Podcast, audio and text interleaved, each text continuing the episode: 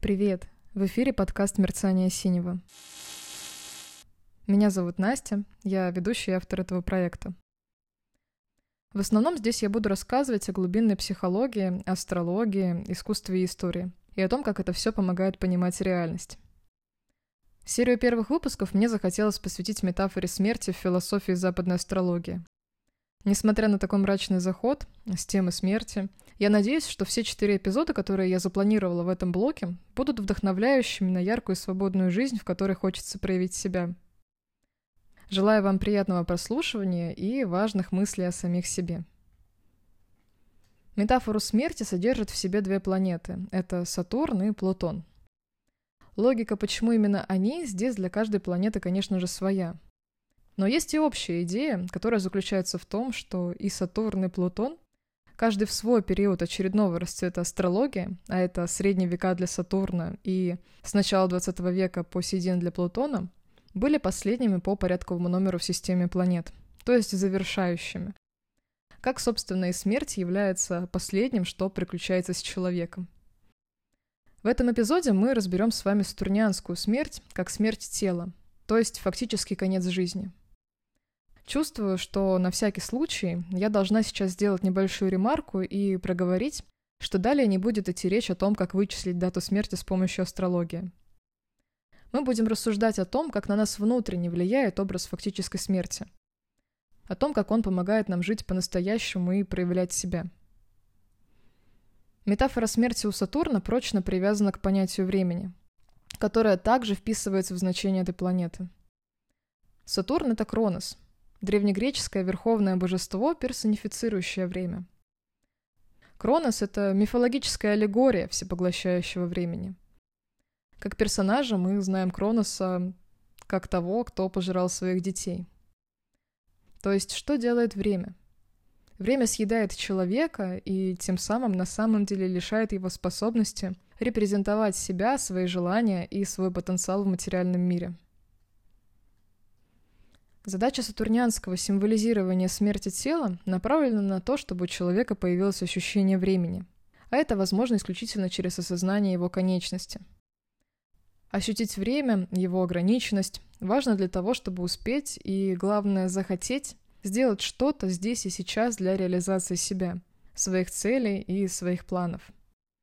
Именно здесь и сейчас, сегодня, а не когда-нибудь.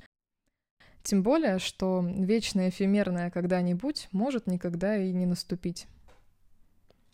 Среднестатистический человек, мы сейчас не будем разбирать исключения, возьмем именно среднюю температуру по палате, сталкивается с сильными эмоциями и в целом ярким опытом в знакомстве с темой смерти именно в том возрасте, когда он уже может осознавать свой потенциал, свои таланты и свои возможности, а также открыто и свободно пользоваться ими. Детей традиционно ограждают от темы смерти. Детям незачем ощущать конечность времени. Это ощущение для них не содержит никакой актуальной ценности. Дети не несут за себя ответственность, они не управляют своей жизнью. Течением их времени руководят другие. Родители, воспитатели, учителя. А вот не дети несут за себя ответственность самостоятельно.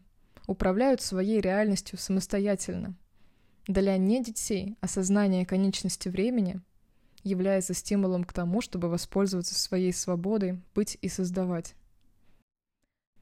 Понимание того, что у всего есть свой финал, обращает наше внимание на настоящую ценность. А это есть мы сами, наш путь и наш опыт, который мы проживаем.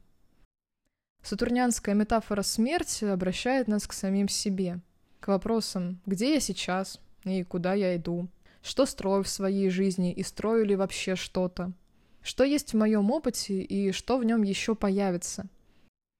И главное, доволен ли я тем, что имею и что умею к тому времени, в котором я сейчас нахожусь. Это серьезные вопросы. Они звучат голосом внутреннего критика или строгого отца внутри нас. В планетарной системе, кстати, есть два архетипа отца. Это отец порождающий, его представляет своим творческим потенциалом Солнце. И отец воспитывающий. Это как раз Сатурн. Сатурн — это строгий отец, который приходит проверить, выполнены ли уроки. Он пугает этим, но делает это лишь для того, чтобы в своем настоящем человек предпринял что-то, что поможет ему не провалиться на главном экзамене. Сатурн наставляет быть ответственным за свою жизнь и учит. Убежденность в том, что кто-то помимо тебя определяет твою реальность, есть не более чем иллюзия уже не ребенка, который просто бегает от взросления. Поглощенные подобные иллюзии будут наказаны болью позднего осознания того, как все есть на самом деле. Эта боль будет связана с пониманием срока времени и сожалением о его потере. Она будет окрашена тоской об упущенных возможностях. Чем раньше приходит готовность нести ответственность за свою реальность, тем раньше эта готовность начинает кормить человека своими сочными спелыми плодами. Раскрыть метафору сатурнянской смерти глубже можно, обратившись к истории. Сатурн был единственной планетой, содержащей в своей символике смерть в Средневековье, период расцвета христианства в Европе. Это период, когда на первый план сознания выводилась важность праведной жизни и покаяния. Необходимость, пока у тебя есть время, пока ты дышишь и существуешь на земле, осознать свои деяния, помыслы, искупить греховные из них. Здесь я уточню, что покаяние, то, что ассоциируется у нас с чем-то трудным, тяжелым для души, является на самом деле тем, что ведет к ощущению легкости и свободы. Для средневекового человека в условиях господствующего христианства и постоянных моров, войн и эпидемий, это имело большее отношение к свободе и легкости души в небесном мире – Нужно было жить благочестиво и успевать вовремя отмаливать все плохое, что помешало бы обрести покой после смерти. Тем более, что смерть могла настигнуть действительно внезапно. Для нас в современности покаяние имеет больше отношения к свободе и легкости души при жизни. Почему способность раскаяться связана со способностью жить полноценно – Потому что каждый камень, который человек бросает в свою душу, совершая что-то, что противоречит его совести, ведет к обездвиженности.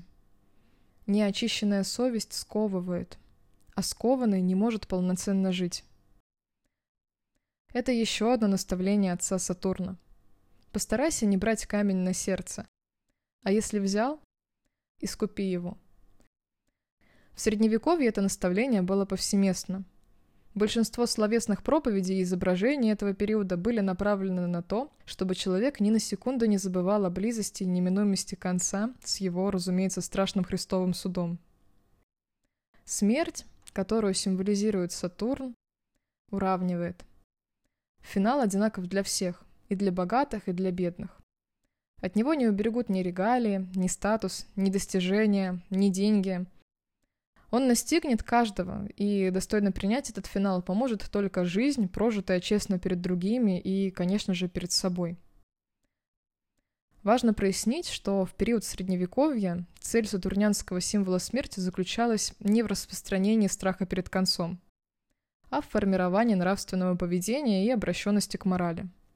Интересны были методы этой цели – Например, искусство Средневековья добивалось поучительного эффекта с помощью помещения смерти как персонажа в декорации обыденной жизни.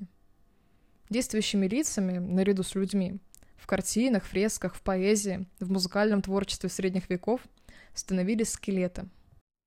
Данный сюжет был настолько распространен, что даже обзавелся своим собственным названием. Макабр, или же «Пляска смерти» в переводе – Предлагаю вам визуализировать это явление и сделать по нему поиск в интернете. Галерея изображений будет действительно внушительная. Сатурн, как символ жизненного финала, отсылает к размышлениям о сроке времени и разумности использования отведенных лет. Ответственности за свою реальность и готовность эту ответственность нести, что по сути является готовностью к взрослению. К размышлениям о совести и нравственности – ограничивающим, но одновременно с этим дающим свободу.